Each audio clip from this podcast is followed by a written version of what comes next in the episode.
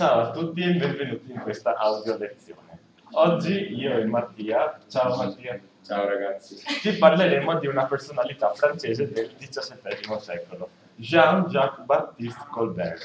Colbert era il primo ministro francese ai tempi di Luigi XIV. Mattia, ci vuoi parlare un po' di cosa consistevano le sue mansioni? Beh, prima di tutto, appunto, un ministro del re ai tempi di Luigi XIV aveva il compito di rappresentare l'imperatore e in pratica di svolgere le sue funzioni effettive di governo. Grazie Mattia.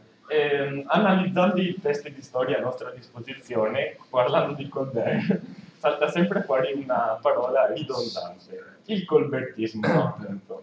Ci vuoi parlare un po' del colbertismo e in cosa consiste? Con piacere, Cristian. Il colbertismo non è altro che la politica economica di Colbert, mirata a trasformare la Francia da un paese agricolo qual era a un paese industriale dove circola molto denaro liquido. E per fare ciò? Per fare ciò colpì con dazi le manifatture e i prodotti provenienti da potenze straniere. Grazie.